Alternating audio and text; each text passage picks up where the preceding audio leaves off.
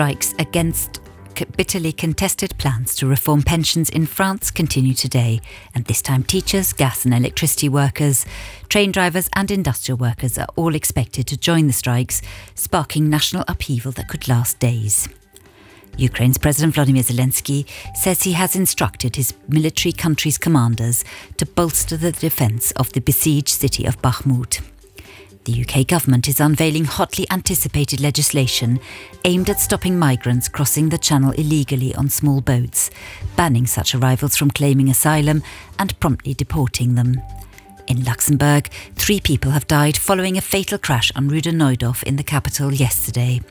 The tripartite agreement, reached at the end of a long day of negotiations on Friday, will be officially signed by government and social partners at the Ministry of State this morning. And tickets for Eurovision will go on sale at 1300 today. For more information and for the latest updates, head to RTL Today.